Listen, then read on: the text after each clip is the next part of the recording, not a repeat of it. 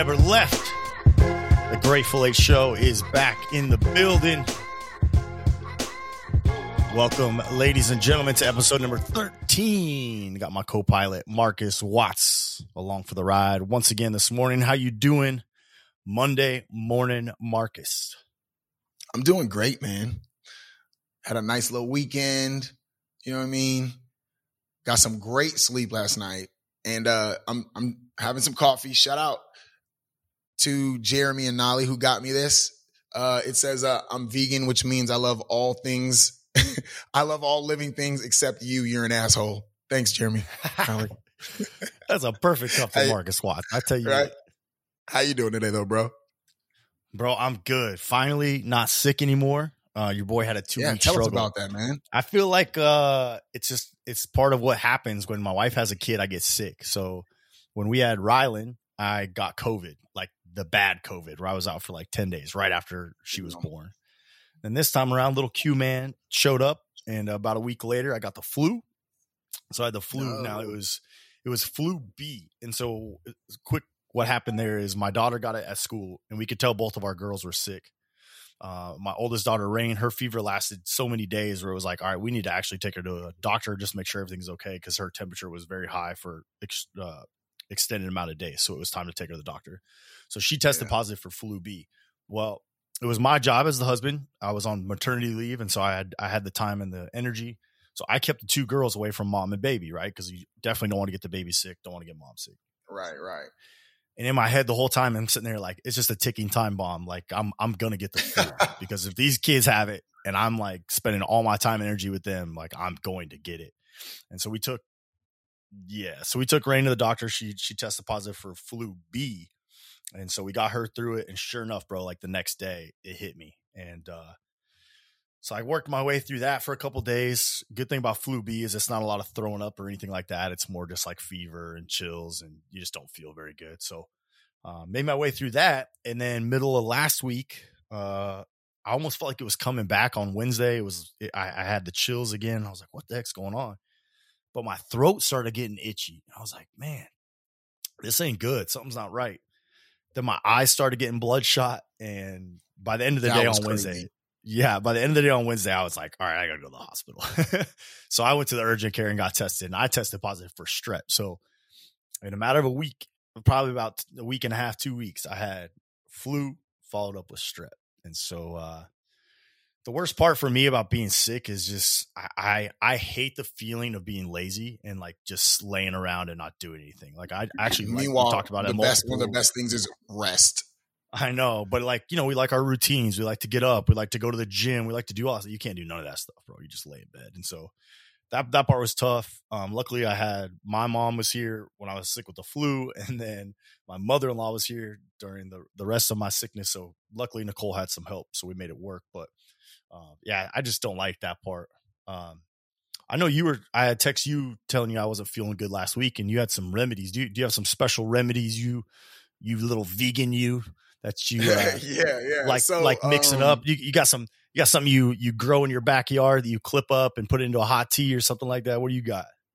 So right right now, not that is growing just yet, even though um we started a bunch of stuff growing in the backyard over at Kylie's. I mean, Kylie started and I just try to help out, do whatever she tells me. So there's like Which a means bunch like of water it.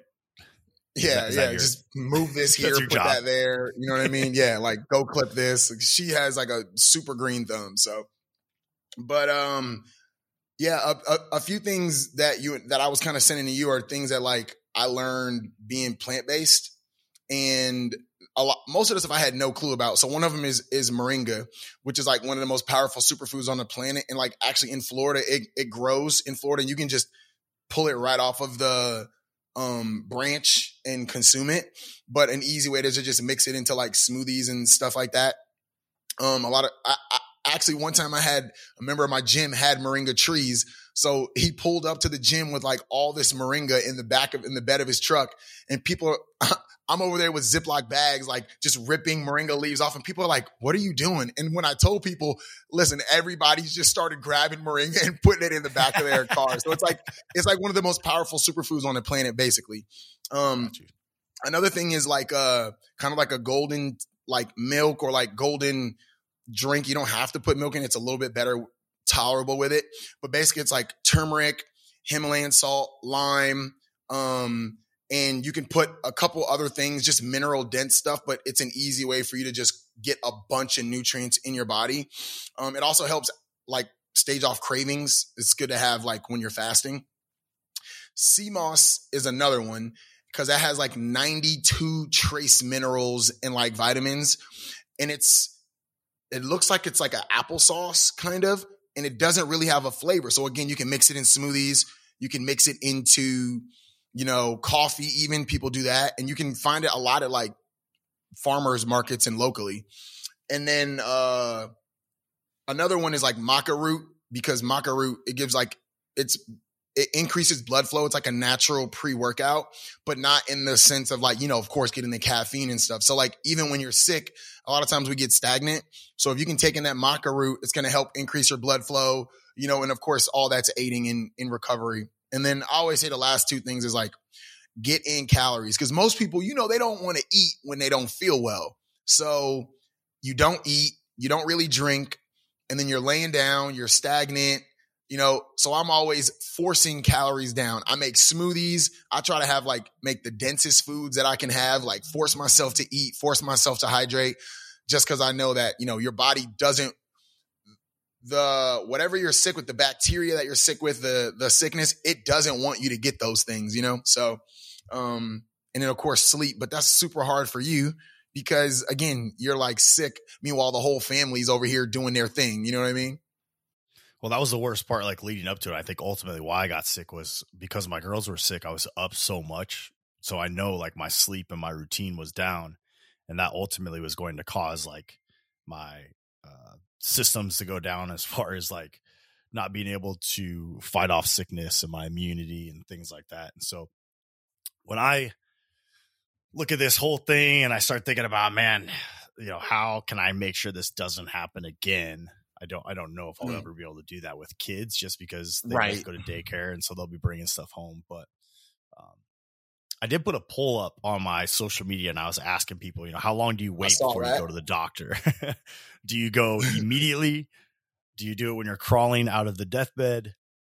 Do you would you rather die than go to the doctor or before you even get sick? And it was it was pretty strong. Sixty one percent said crawling out of my deathbed, which that's usually how I am. Like I have to get to a point where right. I'm like, okay, I am 100% sick. I need to go to the doctor. Um, I was a little surprised by the 30% I'd rather die. I mean, at some point, like, like what, bro? You just got to suck it up and go to the doctor, you know? And I got on those antibiotics. You were talking about food and stuff. See, mine would kind of come in little waves. And so anytime like my throat didn't hurt or I felt hungry, bro, I would just go in the kitchen. I would just start eating as much as I could as fast as I could because I knew within an hour my throat was going to be all raw again and it was going to be hurting. But I could, you know, with cough That's drops smart. or whatever, it was like, hey, doesn't hurt right now. Quick, chug as much water as I can, eat as much. You know, I, I ate a lot of sandwiches and soup. Like I would dip the sandwiches in soup because of the carbs. Oh, that's smart. With, with Get those nutrients from then, the soup too. Yeah, exactly. And so I, I went that route a lot, but. Um, I do have a couple funny stories about being sick. I wanted to share just really quick. Um, I'll one of them was from me when I was a kid, and I'll share one about my daughter Rain when she was sick. But one time in high school, I got the flu, and I was laying in my bed, and I woke up in the middle of the night drenched in sweat, and like I had to puke. Like I'm talking, I had seconds before I had to puke. And my bathroom for at that time in my life was like way down the hall. Like there was no way I was making it. So I quickly grab. I had like a bowl. I probably ate cereal or ice cream or something. I had a bowl next to my bed, so I grabbed the bowl let it rip in the bowl. Then I'm like, okay, I'm gonna I'm gonna puke again. So I like try to wait a second, and I'm like, all right, cool. I'm going to get up. I'm gonna make my way to the bathroom so I can so I can take care of this. Bro, it happened again. So I grab a cup. I had a cup next to me, filled that cup up, and I'm like panicking at this point. Every time I try to get up, I'm puking. I call my mom. This is back when like cell phones just were coming alive. I call my mom from bedroom to bedroom, and I say, "Hey, mom, like, I need you to come help me." You know what she says? Are you drunk? Like, no, I'm not drunk, mom. I mean, I'm granted, I'm like 16, 17 years old. Like, no, like I literally cannot get out of this bedroom without puking. Like, I need you to bring me a trash can or something so I can make my way to the bathroom so I can finish this thing off. And so, anyways, that's the that's my story with my mom. She, then she loved telling everybody how I called her from my room to her room to come get me. But I didn't have a choice, bro. I, w- I was in survival mode. Next one I'm gonna share is about if you have kids, you're gonna you guys are gonna be under understanding this. So my sweet little daughter one time was she had the flu, she was sick, and she kept saying, Daddy, my tummy hurts, my tummy hurts. So I'm holding her, I'm trying to be a good dad, patting her back, you know, telling her I love her, all this stuff. Bro, all of a sudden I just feel this warm, thick liquid running down my back. And Rain had let one rip and just puked all down the back of me. Like I'm talking, it had to be like a gallon worth of throw up all down the back of my shirt, on my neck, on my shoulder. And I am like trying to hold it together so I don't start puking everywhere. And I immediately just start yelling for my wife. I'm like, Nicole, Nicole, code red, code red. And she's like, what, what, what? She comes in and she just sees vomit all over me. She grabs Rain, takes her off, and I'm just like, uh, like gagging, trying to get this shirt off as fast as possible, wiping it up every every which way I can. And uh anyways, that was a tough 24 hours. Patting that little, she was like two years old at the time, so tiny, bro. And her whole Yeah. body would convulse and she would just let it rip into the toilet. I felt so bad for her. But man, you, you ain't welcome to parenthood when a kid just pukes all over your back. That, that that's Yeah, bro. The the throw up thing I think is so interesting just in general, like not just with kids, because some people like you got throw up on you. So I feel like that's a little bit different. But some people just like, you know, are you one of those people too to where like you see someone throw up and you're like, absolutely not, I cannot take this? Or is that a little different for you, first off? no puking doesn't really bother me. Like I think until it was Right, on me, yeah. that's when I was like, okay, now this is really gross. and it, and it's not just a little bit because like I grew up. Uh, It's funny. I tell even you know with like coaching the kids or you know whenever somebody has a baby or whatever you know when the baby's crying, you know family or friends are always like, "I'm so sorry," I'm, which I always think is weird, b because like it's a baby. the baby can't talk. The only thing it can do to communicate cry. is cry and mimic you as much as it. Why are you upset that this baby's crying? He's trying to tell you it need. There's something that it needs. Um, but uh, you know, my, my mom had a, you know, God rest her soul. She she ran daycares growing up um, on military bases. So at our house, so we had kids that would live with us sometimes for three months, six months, because you know parents are gone away, you know, at war Yeah. or you know PCS somewhere for training. Um, so I it never bothered me the crying and the throw up. I've seen it Right. so much, you know what I mean. But I think it's different when you're talking that level of throw up and it's on you. Okay, if it was on you and it didn't have the throw up smell, that might be different. It's on you. It's the throw up smell, and you're talking about like just being covered in it. Yeah, I, I can. I can. And it was like a imagine, kid's That's- diet, That's so it was like peanut butter and jelly and uh, goldfish crackers and things like that. Like the smell was was nothing, Yeah. nothing to be reckoned with at all. But the cool thing about kids, bro, is they make it crazier and they make it better. So like in that scenario, it was crazier. But when I was feeling sick and I was on my deathbed, I had two beautiful little girls that were coming up to my bedside. Daddy, are you okay? Come on, Can I do anything? I had my little daughter was trying to pat my back one day. Stop. She just coming up and pat my Stop back. and it. She's like, "I want you to feel better, Daddy. That's I great, want you to feel better, feel better." So, kids make everything crazier, but they also make it better. All right, Marcus, here we go.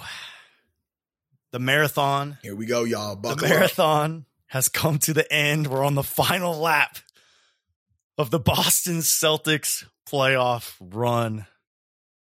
Unfortunately, last night, Boston Celtics went down 0 3 to the Miami Heat in really an embarrassing fashion. The current situation's not looking good down there in South Florida. Um, one game left in Miami before heading back to Boston. Last night was pretty rough, bro. It was pretty rough. it's very interesting to see. I was saying this about the Lakers, and we'll get to the Lakers here soon. Obviously, things not looking good for them. Same situation. But what we did say is that some teams are better built for the playoffs, and they're not built for the glitz and glam of the regular season. I would have said that for the ball. I, I- don't know if you can say about, about the Boston Celtics because they were built for everything before. They were doing great in the regular season and doing great. So I wouldn't say that about them. But for the Heat, I would say that they are a team that mentally, like every single day in their organization, every interaction you have from social media people to the people in the lunchroom to, you feel me, that culture of like tenacity. I feel like that's what the Miami Heat have. And because of that, like the Lakers, right, with that roster they had, I was like, man, let's see what happens when they get in the playoffs. I think they're going to have some success. I did not see this coming. And just because you're a Boston Celtics fan doesn't mean, because, you know, I disagree with you. We disagree on stuff too, you know? But I did, I mean, I love the way the Celtics play. And I did believe that they could go and handle business like they have been the last, man, the Heat just look like they're very much, this is the way I would describe it. They are very 305 right now. Bro, I'm going to toot my own horn. I called this when we did our NBA playoff preview. What was one of the first things I said? Yeah, you did. I said yeah, the best did. thing that happened to the Boston Celtics is that they were able to avoid the Miami Heat because I knew this was going to happen. If you watched, I didn't, I didn't watch all 82 or 72 games. I probably watched 50 or 40 of them. If you watched that this season, you watched how last season actually pay, panned out, where Jimmy Butler was one shot away. I knew this was coming. It was like the mm-hmm. train wreck that I couldn't stop. And I knew once they beat the Bucks, I knew they were going to beat either the Knicks or the Cavs. I knew it. And it was it was just a, a direct line going to Miami. And I told you that that is the one team I do not want to see. And this is exactly why. Because there is something to be said about a team that knows they can beat the other team. And I feel like with the Celtics, we saw that in the 76ers series where the 76ers never believed that they could actually beat the Celtics. Even when they were up 3 2, they didn't really believe that they could beat the Celtics. And ultimately, the Celtics won the last two. Can I give a little thought on the Celt- on the Sixers?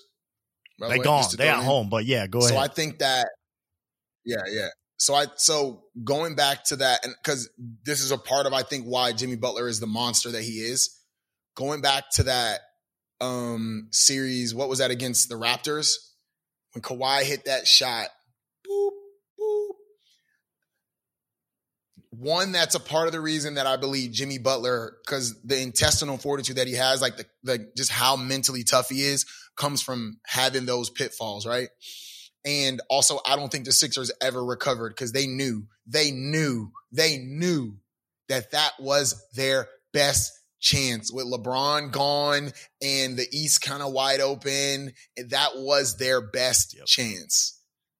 That's We're going to touch on Jimmy Butler here in a minute. I got I got a clip loaded about old Jimmy. Um, tons of respect to that dude, but ultimately, you know, when we look at the series as a whole, you know, when we start thinking about all the factors that contributed to, you know, this 03 deficit they're in right now, like the list is long. Um, the f- most frustrating thing I'll say for me is it's been really hard to watch even last season as well. And, and Mazzulla, we're gonna we're gonna talk about him too, the coach. But Mazzulla was there last year and he saw that seven game series. He saw who the Heat are. The, the roster isn't that different than last year. And what's been so frustrating this year, once again, is this team does the exact same thing.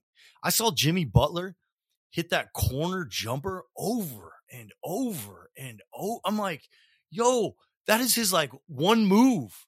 And yes, he's unstoppable in it, but it's like, yo, y'all haven't found any adjustments. And I'm so sick of watching Max Strus and freaking Matt bro, Strus bro. I, I, sent a picture to my buddies the other day, and it was uh, you know, the the three cats from Miami, Strus, Martin, and Vincent. And I I sent it to my buddies the other day, and, and I sent a picture of Clay, uh, Steph Curry, and KD. Like these dudes turn into those three whenever we play them. They shot sixty percent from the three point line last night. 60. Bro, it felt like every time they were shooting, it was going in. But like I said, the most frustrating part is we we're gonna start diving into this here now, but most frustrating part was sitting there for three games, bro. And I've seen the same book, the same chapters, the same sentences mm. over and over and over. And so, You know, one of the topics I want to touch on is the team morale. I mean, it can't be good. I think you're starting to see, yeah.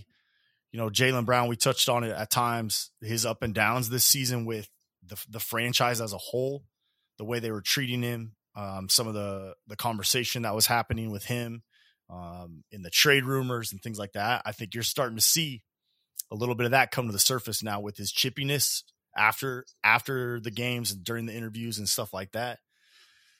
I think the Grant Williams thing is a whole nother deal. We'll talk about that here in just a second. Um, I think that there's some guys Oof. now looking around that room at other guys in different ways, including Marcus Smart as well. I think there's some guys in that room starting to look at him like, what what are you doing? Um, well, let, us dig into that for a second. Why do you think that? Because I know with Marcus Smart, it's kind of like a love hate thing. It's like love him when he plays and does the stuff we need, and when he doesn't, you kind of feel like he's not close to valuable on the team. Really, he's almost a detriment. So, so let tell me a little bit about. Here's the thing, bro. I know you love this dude. You love you love Marcus Smart. You told me about it. You, yeah. you went on this podcast. I love the toughness. And you said, yeah, every team needs a Marcus Smart. Yep, yep. Bro, you don't watch you don't watch 70 games of him, bro. Mm-hmm. I feel you. I watched 70 games of him. And he does so much stuff that causes detriment to the team. And I'm talking like, bro, last night he caught a lob and just chucked it at the basket and flopped like he was trying to get a call, and you can just see the other four guys looking at him like, "Bro, what are you doing?" Yeah, I saw that. Clip. Then you then you fast forward a little bit into the game. He gets a technical because he's arguing about a basket that went in. It's like he does things that I think actually end up being more detrimental to the chemistry of the team, to the flow of the game. You know, all the flopping and the the doing the stupid stuff. Like it's gotten to a point, I think, with a lot of those guys where they're over it. And it was cool when he was the defensive player of the year and he was locking dudes up. Look at every series. He couldn't guard James Harden, bro. Like James Harden's 36 years old and he was dropping 40 multiple games and Marcus Smart didn't do anything about it. And that's where I think his value as a Celtics fan, we're, we're going to talk about adjustments later, but like we got to cash out on that cat now because defensive players like him, they don't get better. It's only going to keep getting worse. It's like the lockdown cornerback that was never getting beat. Like look at somebody like Revis, right? He came to the Pats. He was nice. Next thing you know, dang, that guy got a hundred on him. Dang, he gave up two touchdowns. Dang, and it's just like it starts racking up. And I'm seeing that with with Marcus. I don't know if he's hurt. I don't know the whole story, but this is not the same Marcus Smart we had last year. And then the problem with Marcus Smart is he. I think he thinks he's better than what he is. I think he thinks he's one of the top three guys. And so he's taking threes last night that I'm just like, bro, he takes the first shot of every game. It never fails. And there's just so many opportunities that I think he could help the team. But instead he lets it, he gets in his own way and he tries to be that guy or he tries to do things that just aren't in his skill set. And I think ultimately the guys and the team as a whole are just kind of over it and, and, they're trying to trying to figure out what's next. Hmm. So I got I got two there's a two part question. All right. The the first part is adjustments and strategies. And the second's like player performances that we'll dig into. But like, what adjustments do you think can help turn this series around from them? Part one. Well, it was weird. You know, they started with the lineup. We talked about that, I think, on one of our shows that, you know, they finally put Big Rob in the starting lineup. Well, then what did what did they do last night? They pulled him out. And, and I'm just I don't understand the inconsistencies from a coaching basis of the whole reason you made that switch in the Sixers series was because it boosted the morale of the team. They ended up obviously playing better because they won the next two games, which ultimately brought them into this series. But now you're you're taking it back. You're not you're not putting your shoulder against it and putting more effort into it. I think that from an adjustment standpoint, like that was it was like we went backwards. We went forward in the in the sense of we put Rob back in the starting lineup, but then we went backwards in the sense of no, we're actually not going to do that. We're going to go this other route, which is even crazier because if you look at all the highlights from game two, when we were killing them, it was because Big Rob and Jayson Tatum were running a pick and roll at the top. It wasn't Al Horford. It wasn't Derrick White. It was Tatum and Big Rob. Big Rob didn't miss a shot for the first whatever three and a half games of this series. He finally missed one last night. It was like the first time he was like 14 for 14. And so I think it was like as an adjustment, it was actually a step back from a strategy standpoint. How do you not adjust your strategy on Jimmy Butler? And if you do adjust your strategy, I did see they tried to trap a little bit last night and do some different things there. But even then, like then you then they weren't prepared for the pass out of it. So then they were just shooting wide open threes. And so it was like that adjustment in the strategy was like it kind of made sense, but it wasn't coached right because then Jimmy was just sitting there picking them apart. And we had all those guys I just mentioned, Strus, Martin, Vincent hitting wide open threes. And you got Duncan Robinson as well. These guys are all, I've been watching these guys for three years shoot these threes and make them. And yeah. I'm just, I'm yeah, blown away that them. like there's been no adjustments. Yeah. Bro, you're in it, the NBA. Yeah. You're in the NBA. You can make an open th- 90% of these guys can make an open three, bro. Except Russell Westbrook. And those guys were wide open last night. So would you uh, as far as coaching decisions, would you say that decision with Big Rob is one that stands out the most to you right now or or is there is there another one? Outside of like you know not making any adjustments which i kind of I, I, don't know how i feel about the adjustment side of it because we'll we'll talk about it when we get there. We'll talk about it when we get there but would you say you know that stands out the most? Yeah i look at the coach on the other side. I mean look at what Spoelstra's done right? He kept switching to a zone. He he finds the weaknesses that his team has and he does everything he can to hide it. The celtics have weaknesses but instead of trying to hide them the coach never makes really any adjustments. And so they just stay there. And so then it gives a team like Miami who has some dogs on them, who has a good coaching staff that can say, hey, this is the weaknesses they have. They're not going to try and hide them. Just go for those weaknesses because if we can beat their weaknesses, we're going to beat them. And that's what's happened over and over and over. And so I think I think Maz honestly was over his head. And I think the whole franchise now is realizing that. You know, we had multiple coaches that left the assistant staff, whether it was at the beginning of the year and now even in the middle of the year when Damon Stoudamire left. So his his backups left. And bro, he's younger than me. So he's not even a he's like a kind of a grown man, but not like a grown ass man trying to lead these men. And I think they're just looking at him like, bro, who are like you're just some backup assistant coach. And and we could touch on that just for two seconds. The Udoka thing really screwed everything up because that, if you remember, that didn't go down till right before the season. So the Celtics had to make a choice like with a week before the season was about to start. They didn't have an opportunity to shop coaches or to find other people. It was like, hey, Udoka's got to go. Uh, you, you take the team. Go ahead. Now, I will say the mistake we made was we extended him after we gave him the job, which we probably save that for another day. But this man went from a second row assistant coach to now he's the guy. And even last night they interviewed him. He's like, "It's my fault. I didn't have the guys ready. I didn't have them the right mindset." You're damn right. Like, I hope you take it, but now you're going to take it because now you're going to have to go. Because I'm assuming that the leadership in the Celtics organization isn't going to put up with that. Like they did, cool, buddy. You took you took the chip for the team, but I think he's in over his head, and I think everybody knows it. I had high hopes for him, and I still think that he's done a great job this season. Considering my boy didn't even have like when did he get injected as knowing yo this guy's gonna be the head coach, and he you know because it's like he didn't have a full off season to prepare and get his strat. I mean, of course they were like doing some contingency plan stuff, and maybe he was alerted by the Celtics like yo, bro, this is gonna happen. You need to go ahead and get ready. I feel like he was at a deficit because he didn't really have that time and he was thrust into the fire and he's done a great job. The only problem is doing a great job is not the standard of excellence that's set with the Celtics as an organization, nor is it the current, is it currently okay?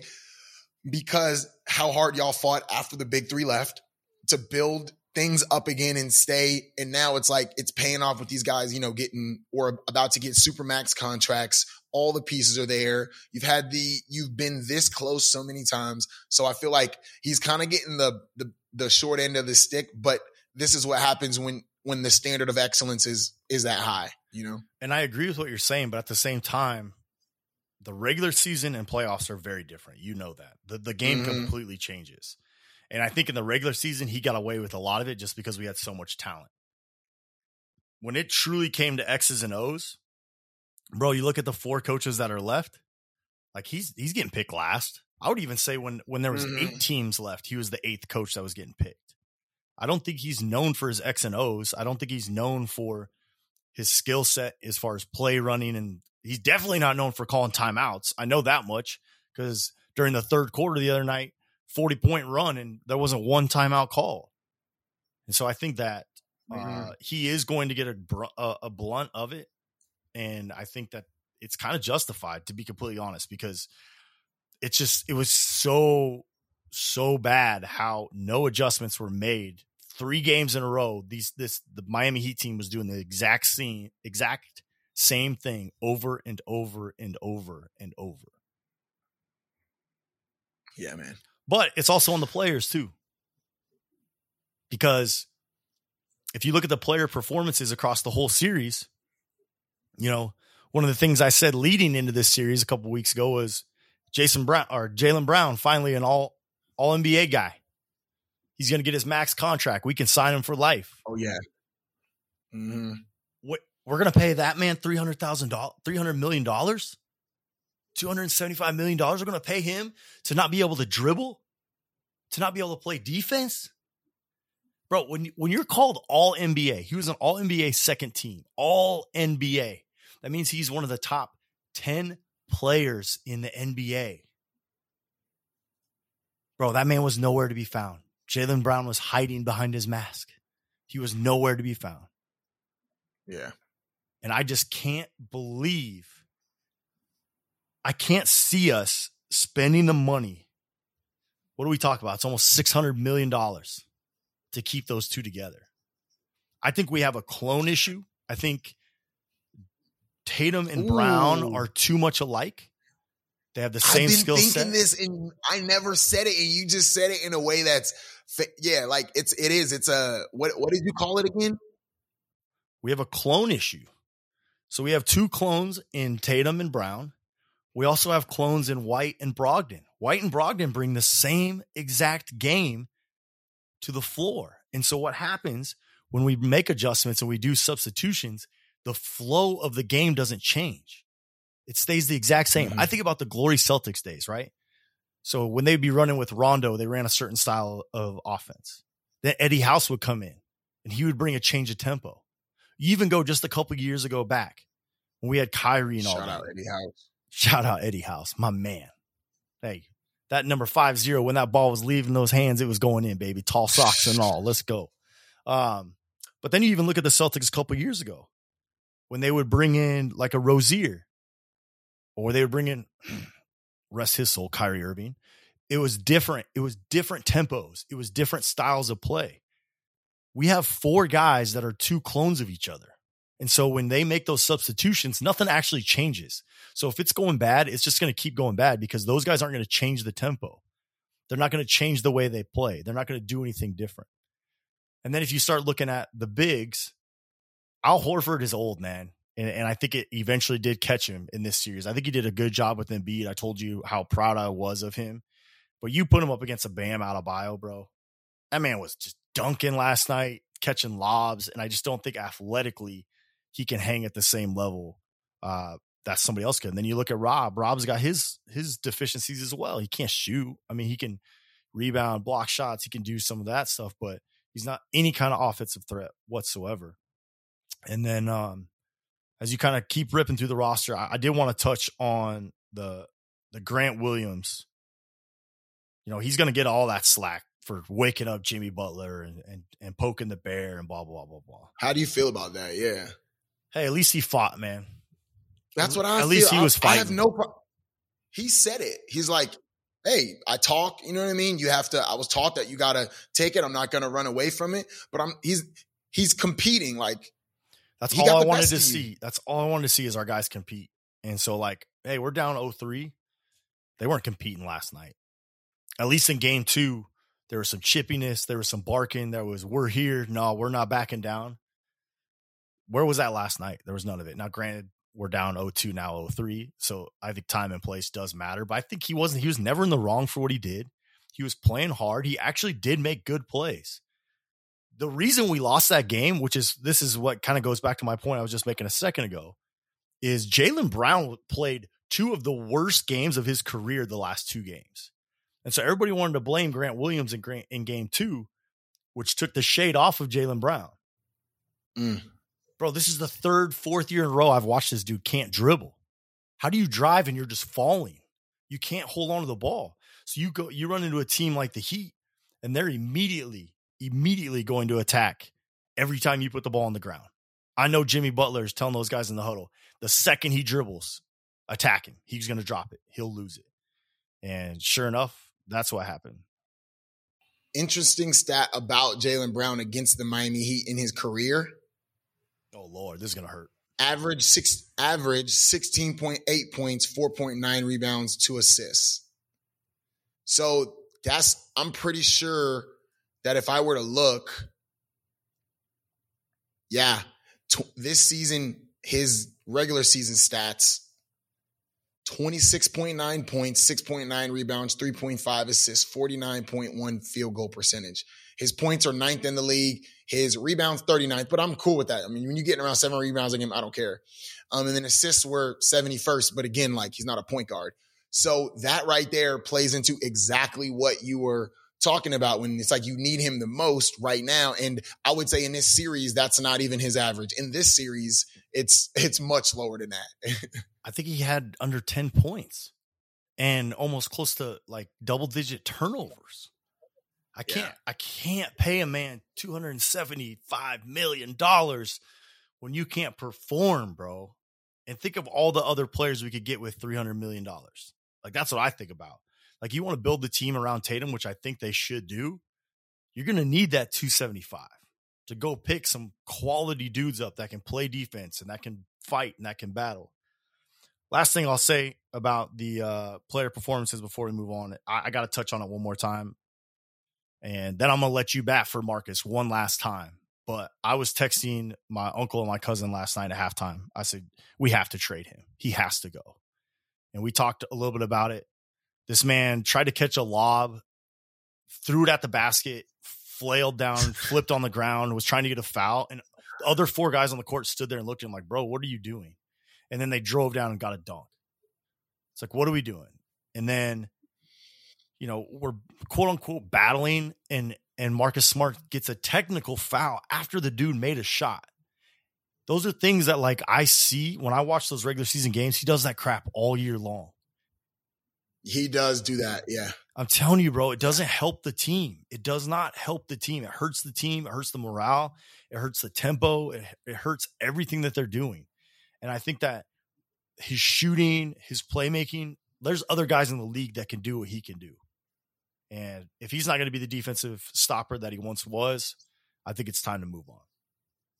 One so so two things before we move on to the next to the next topic. But for Marcus Smart, I think that you said something that was super interesting. It's very I I do agree with you. I hadn't really thought about that, but defensive players, especially smaller defensive players. So we're we're talking about guys that are not 6'10, 6'11, 7 foot.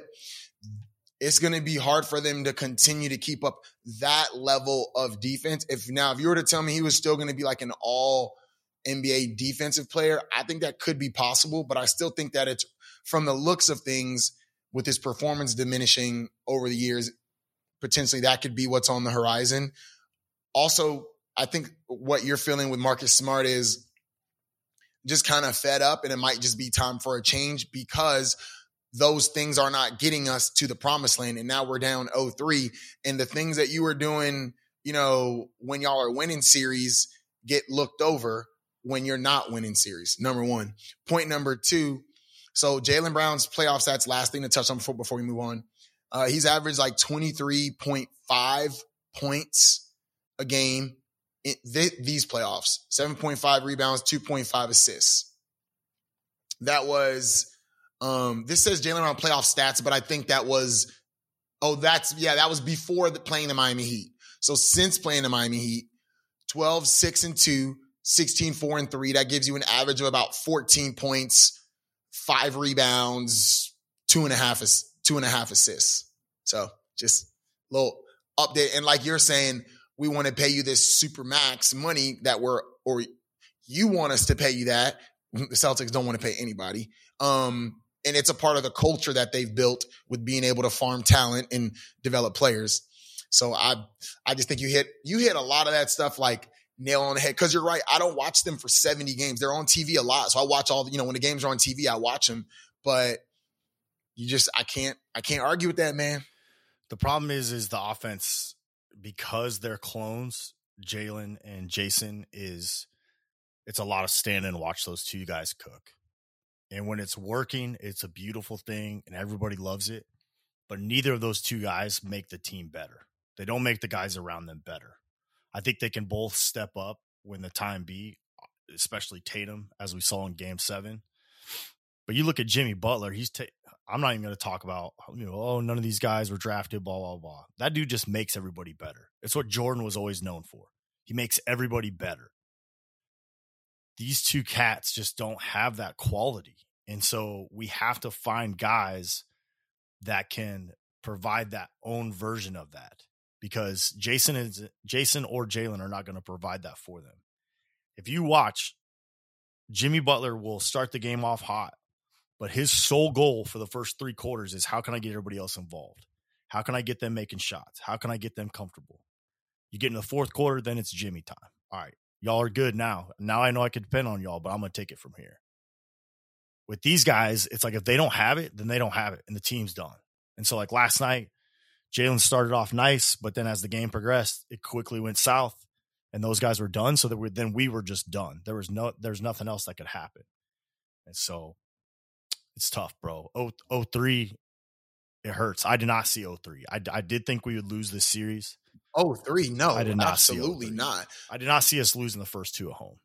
First one, I, I totally understood. I thought we'd bounce back in game two, but if I was a betting man last night, I would have not bet the Celtics. I have not seen one thing in this series that's made me think we could win a game. It's funny because I, again, I always don't. I don't really ever like betting against the Celtics just because of what I've seen from them in the last, you know, I'm saying, few years, five years, seven years. But I will say that after going down 0-2, I was like, that was when exactly like you said, I wouldn't have picked them in Game Three. Um, speaking of historical comebacks, I did want to highlight a few of them because you know what? It's not over till it's over. Goonie, what is it? Goonies never say die or Goonies never say never. Um, so uh just to, you know, put a little light on this, right? A little hope. So three NBA teams have evened a series after being down 0-3. Unfortunately, only to lose in game seven. So all three teams were the visiting team um, in a game seven. And to date, there has been no successful comeback from an 0-3 series deficit. Nuggets overcame 0-2 um, in a best of five series um, in a previous round. So I don't know, man. I mean, it's not, no one's ever done it. So it's a great chance for the historical great, you know, summon the, the powers of the Celtics, you know what I'm saying, past and, and figure it out. I, I think you guys have the talent to do it. I just think mentally when you're in this type of place and guys aren't because it's not even like yo we're just a couple shots away. Like yo it, the ball just hasn't been dropping but we're getting good shots. We're taking good care of the ball. Or it's like hey guys we just got to take better care of the ball. Because you're always trying to find like that one avenue. You know with the kids you know coaching aau it's kind of like i'm looking for one positive that we can pull from. And if there's a bunch of things where it's like, guys, we turn the ball over unforced, we miss layups unforced. Hey, that is like, okay, yeah, like if we just, but in this scenario, it's a lot to deal with. And I think it's kind of like the coaches just gotta rally the troops, give some inspirational stuff. Guys need to have some flu game like performances, play lockdown defense. That's asking a lot, right? For four games to make it out of this series. But let me ask you this. Like, what do you think the outlook is of this series? What do you see? You know, like, you think it's possible? I mean, I know you want to always have optimism, but you're a real fan and you do speak from like what you actually see and you don't speak like a fantastical world. You know, like sometimes fans are like, especially in football, like, bro, oh, you guys know that was a pass interference. If it's my team, I'm like, yo, that was a pass interference. I'm not, you know how some people like, what do you call? Like, dude literally grabbed his face mask, pulled him to the ground, stepped on him, and then made an interception. What are we doing? But you're a realistic fan. You know the game well. What do you see as the outlook? I hope we get swept. I hope it's just over and we could just end it and move on. But I think back to 2004 when the Boston Red Sox and New York Yankees played in the playoffs and the Yankees went up 3-0 and the comeback kids came back. It's really I think the only time a 7 game series has actually been won. It wasn't in basketball, it was in baseball. So, it was a Boston team.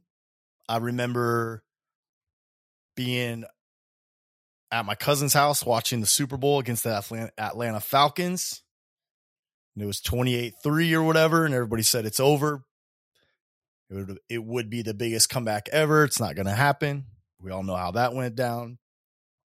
So not only do we have proof that it can be done but it's two boston teams that have done it. So i don't see it but mm-hmm. there's a gl- there is a glisten of hope. Um there's always a glisten of hope I will be very curious with the way things went down last night. If these guys even try to bounce back in any way, shape, or form, I will be very interested to see if there's any fight left in them. Because last night there was there was no fight. By the by halfway through the second quarter, I knew the game was over, and that was even before they started blowing us out. So, um, it can happen. It has happened in Boston.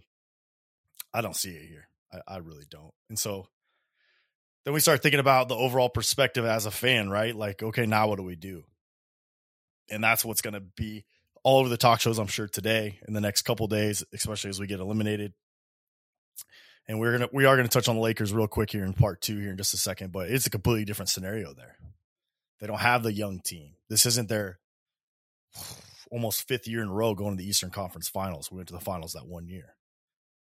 So I think it's truthfully come to the point you touched on it with Marcus Smart. I think it's worn out its welcome in a lot of different ways. I think it's starting to become a realization of the fan base that maybe this isn't the team, this isn't the core that can actually win a championship. I think it's a team that can have the best record in the regular season. I think it can make a playoff push, but ultimately they still lack what is ultimately needed to be a, a championship team. And so from a fan's perspective, I'm assuming most of us are looking around going, it's time for a change. And I'm sure everyone will have different ideas of what that change could pers- perspectively be, whether it's moving on from Jaylen Brown, whether it's moving on from Marcus Smart. I'll be curious to see what happens with guys like Al Horford. I think that we do still have guys that have a ton of value. I think that if we wanted to move on from Brogdon or White, there'd be lots of value that we could get from those guys. I think same with Marcus Smart. I even heard Rob Williams' name brought up a lot.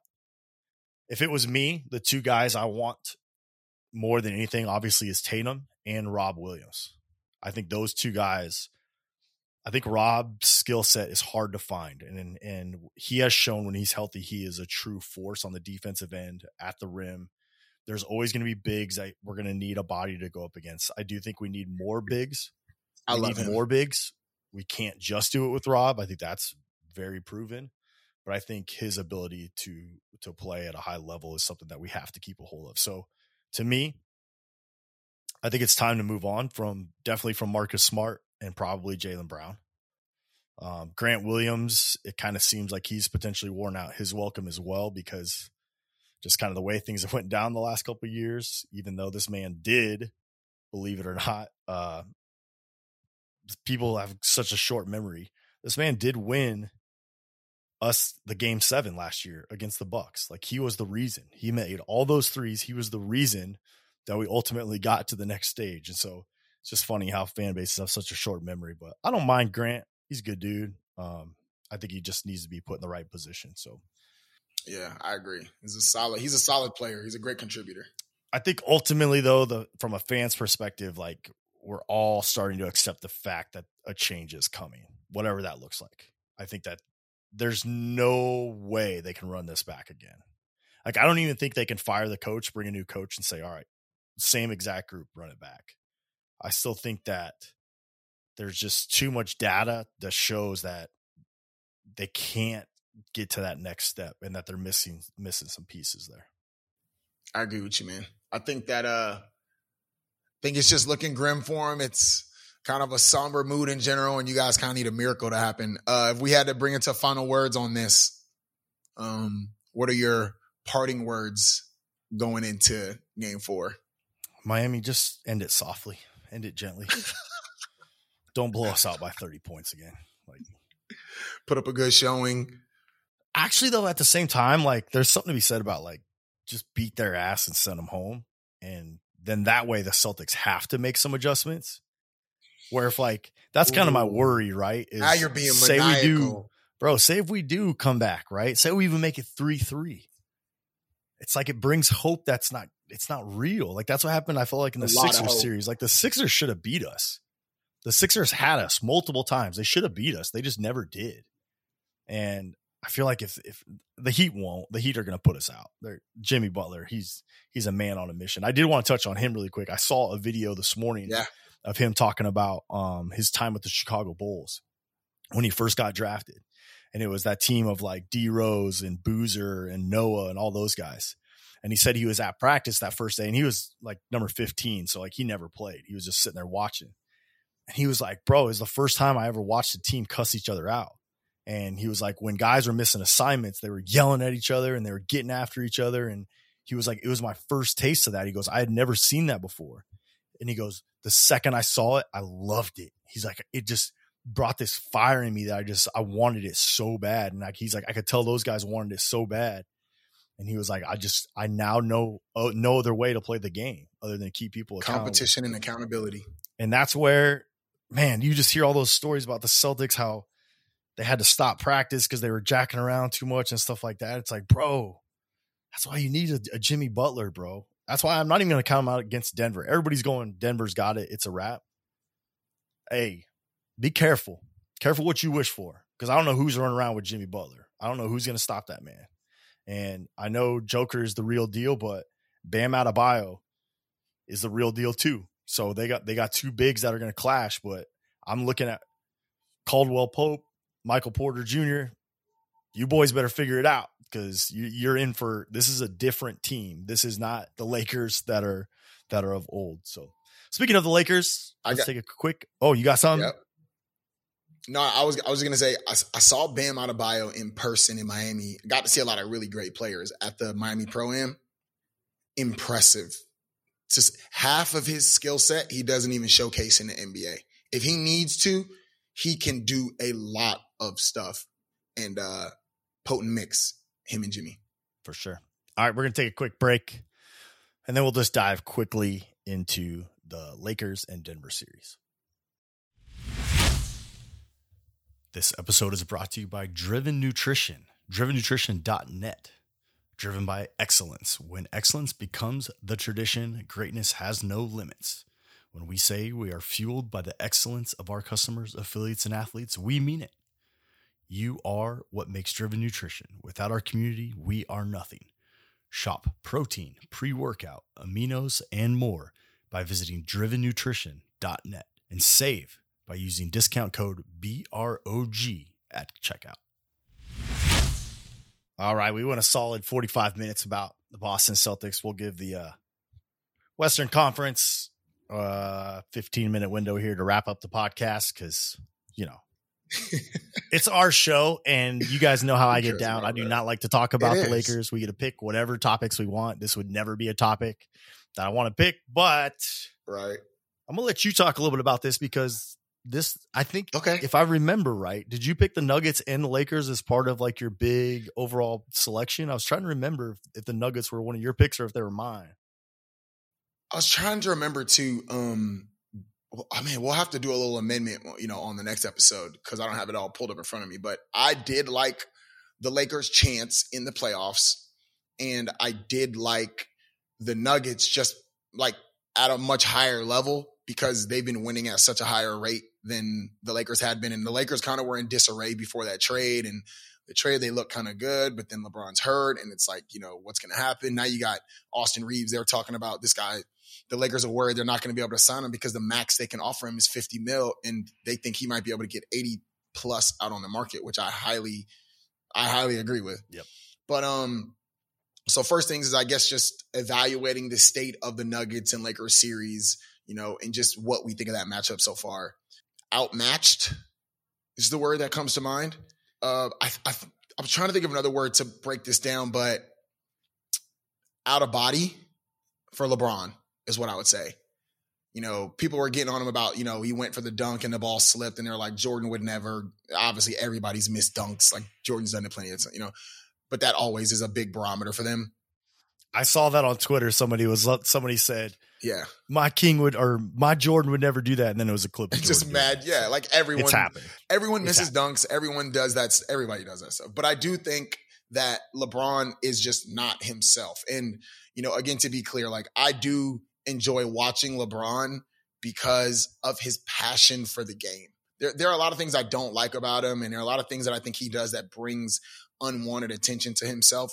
Some of which I think he does on purpose, be because he understands branding and he understands attention is a currency, you know. But in general, I just love the way that he that he plays the game. I think he does it the right way. But yeah, man, they're overmatched. LeBron is out of body. He's not performing the way that he normally does.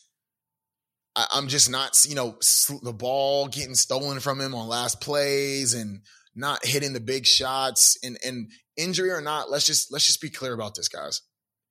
Injury or not doesn't matter. If he's injured, it doesn't matter. We don't care about you being injured. Everyone is injured. We're not going to use that as an excuse, you know. And LeBron wouldn't want to use that, though. I think at times he throws bullshit stuff out there. But what overall be, you know, what's your what's your current evaluation of this series?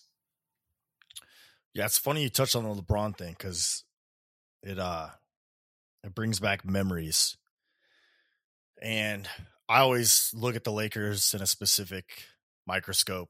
You know, they're they're the my least favorite franchise of all time. Anybody that I've ever ran into that's a Lakers fan, I normally do not get along with them very well.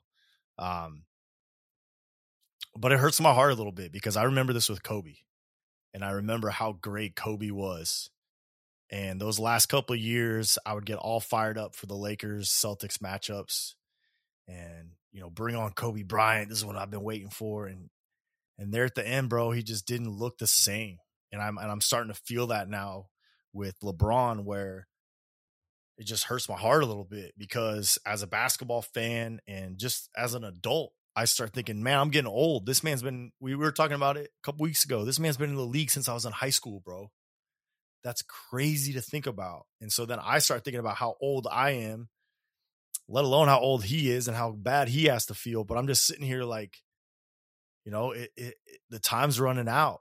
And, and, you know, I know he wants to play with his son and, you know, maybe he can revamp his career here towards the end. But, you know, you look at people like Kobe, you look at people like Dwyane Wade, shoot, even MJ with the Wizards. It just, it hurts to watch those guys go down like that. And so, uh, there's anything I will say, it does, I'll be honest, it brings me a little joy to see the Lakers get completely slapped. But at the same time, it does kind of hurt my heart a little bit to see, you know, Father Time's undefeated.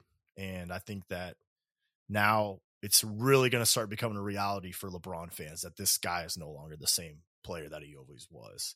And I'm not saying he's not he's not still a winning player and he can't contribute to a winning program and stuff like that, but he's definitely in a different stage, and, it just kind of hurts my heart. I also will say the Nuggets have been slept on. And I think the Joker, as much as he doesn't play into the MVP and all that stuff, I think him not eh, winning the MVP kind of made him and his team kind of go, okay, all right, watch.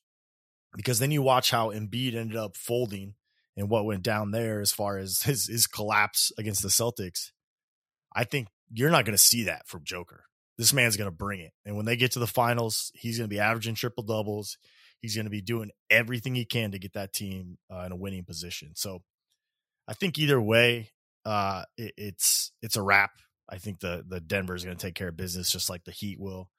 Um, but it does hurt my heart a little bit to see LeBron it's just we're just getting old, man. It's time. So, is there any particular players that have stood out to you in this series, particularly um, against against the Lakers and the Nuggets? Is there some players that maybe you have caught your eye that you didn't expect? I know for me, Austin Reaves was definitely one of them. That dude's he's gonna go get paid. He's not gonna be a Laker oh, next year. Yeah, yeah. Um, but is there anybody else that you look at that kind of uh, stood out to you as far as players in this in this matchup? Yeah, you know, I I think that AD stood out, but for a for a couple reasons. One, these playoffs, seeing him uh seeing him play a little bit better kind of made me happy. You know, look, he hasn't had the most amazing games, but he has played better and been able to show up. And I think people were speaking a little bit more about who Anthony Davis is versus the player that we used to know. And I just like, you know me, I like seeing guys win. You know what I'm saying?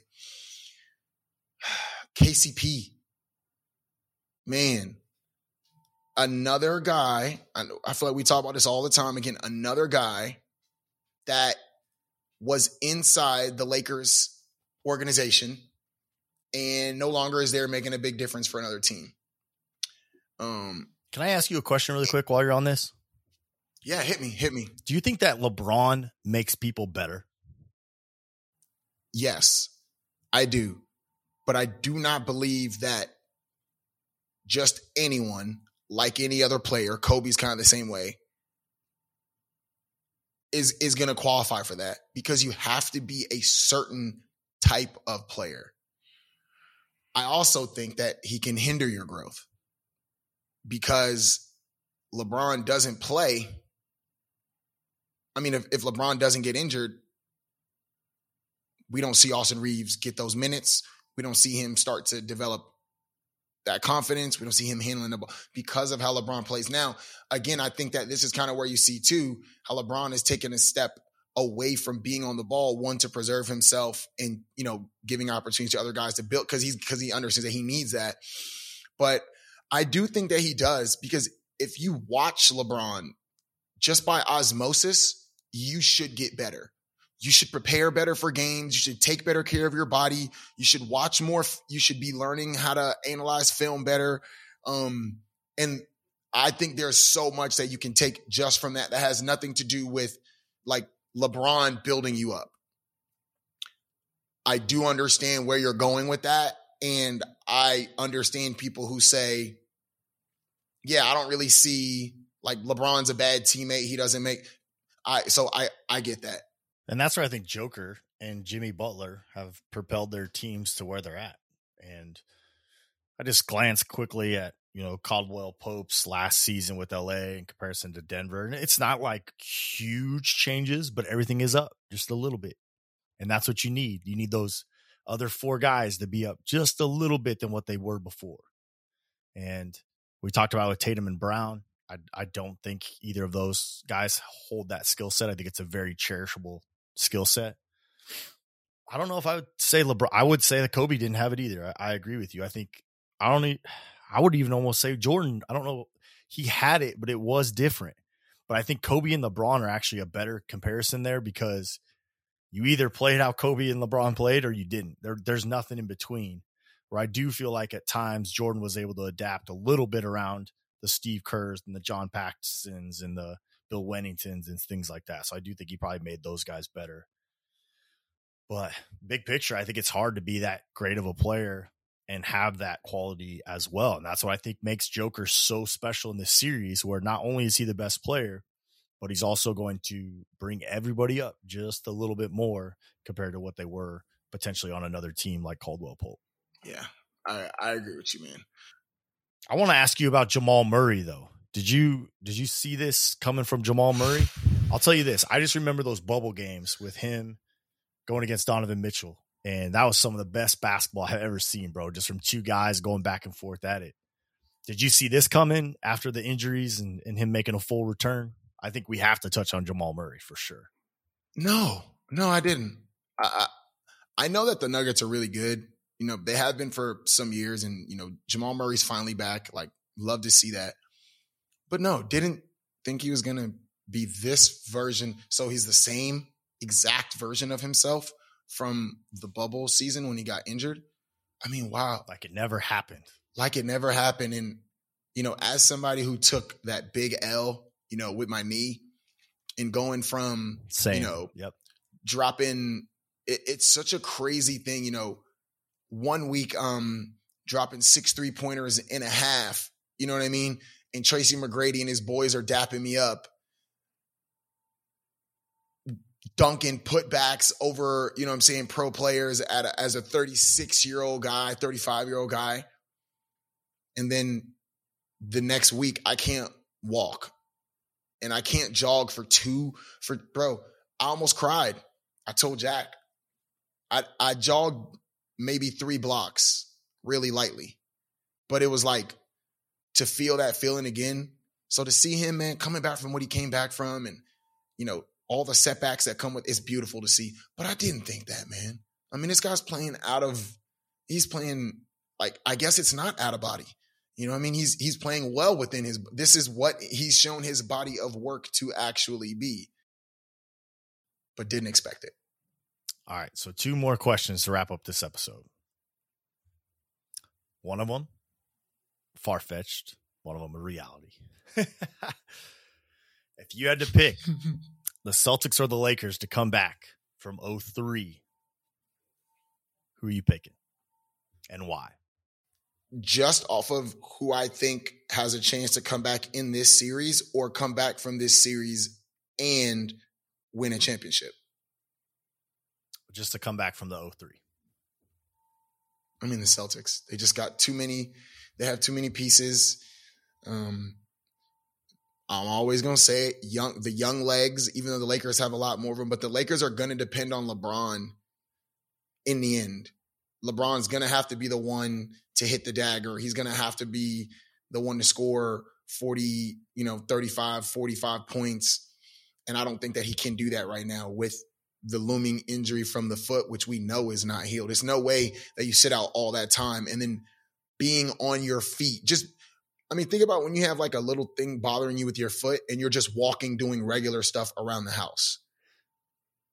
So I just I don't think I don't think it's possible. I think the Celtics, if I had to pick one of the two, and even if it wasn't the Lakers, you know, somebody else, I mean, I really do think the Lakers, the the the Celtics, you know, from a core standpoint, they just they just have something different. I just feel like they that that little that little flame has is maybe diminishing a little bit. It's more like like a burning incense right now. You know what I mean? Than a than a rolling flame. Yep. I agree. I think the Celtics should be the team that could do it, but honestly, bro, I would not be shocked if both these teams got swept and and it's a wrap here before the end of the week. Um, here in the next couple days. So we'll see how that one goes. It's gonna hurt. It's gonna hurt for sure. Uh, last question: Who wins the NBA championship? I feel like if you say either the Denver Nuggets or the Miami Heat, it's gonna sound weird. Like we're really gonna have one of those two teams win a championship. They're gonna hang a banner. That's crazy to me. Jimmy Butler may get a ring. The Mhm. Joker, Denver Nuggets are going to be the best team in the league. This is it's just a it's a Yeah. weird year, man. So who do you got? Denver or Miami? Who wins the championship? Or I mean, you could pick the Lakers or the Celtics, but I don't Right. think either of us are going to pick them. So, and so I mean, I, I think the Heat and the Nuggets are are going to advance. So then you have to look at matchups. So how do people match up? It's going to be tough to stop Jimmy Butler, but the Nuggets can throw a lot of bodies at him. They have a very defensive minded roster. Who are you going to throw at Jokic? Jamal Murray, let's say that you let's say you guys have an out of let's say the Heat have an out of body experience and they just they can shut down Jamal Murray like nobody has. They they're the Murray stoppers. Who are you gonna throw at Jokic? I do think Bam Adebayo presents a different type of problem because as a big, when you have guys your size or bigger than you,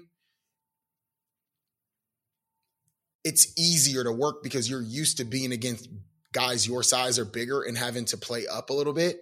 But when you have a guy that's smaller than you, um, uh, Hachimura said this from the Lakers that he just kind of sat on his knees. It's easy for you to do to put weight and pressure on my knees, on my base, right? Because you just already sit lower. So it's weird. You know, you get like a guy that's like six foot or like five ten that's guarding you in the post and it's just a little weird like you know you've done it where you just you're strong and you're stout and you can hold him from getting to where he wants to get be- literally just because of leverage you know like your center of gravity is lower you're planted so I think because of that, my point is that I that I think Bam Adebayo can definitely be a challenge. He's a he's a he is a shot blocker. Like I said, his skill set is very rounded. He can handle the ball. He can guard a lot of different positions. But there's nobody else. There's nobody else that you can throw at him. And if Embiid and Anthony Davis, guys like that, can't neutral at least neutralize Jokic, because that's the other thing you know, if you could just neutralize him, you know, I played times against guys where I played some really great players and they gave me, you know, they gave me some buckets. But I gave them buckets too. You know, you having 36, me having 35, or me having 32 and you having 29, like we're kind of neutralizing each other out. So now I'm, you know, it's about the other things that I can do inside my game, offensive rebounding and assists, things like that, you know, to give my team the advantage. I just don't think that anybody can do that at the at the rate that Jokic does it. I mean, it, it's historical at this point. It's things that he's in a class. He's starting to become into a class of his own. I think right now he's in a class with people like Wilt Chamberlain and, and like Bill Russell, but it's getting to a point to where like he's going to be the only one like in the class that he's creating. So because of that, I would say the Nuggets. Injuries would be the only thing. I'm gonna double down. I'm gonna say the Nuggets as well. I just look at Jamal Murray, Michael Porter Jr., Bruce Brown, Aaron Gordon. I, mean, I could just Aaron name Gordon, so man. many guys that I'm taking. Shout out Orlando. What's good? It just hurts every uh, time, man. It just hurts every time. Because when you hear people talk about Aaron Gordon, you know, uh, those of you guys that don't know, the way I, why, reason I always feel like this, Aaron Gordon, University of Arizona, drafted by my Magic, played there for a while, like really good seasons, really great talent, but we just didn't have it there. He wasn't going to go anywhere. And look at him now, a starter and major contributor to a team that's on its way to the finals. Like, can we just. Y'all will be straight. Y'all will be good. But yes, I am also picking the Denver Nuggets. I just.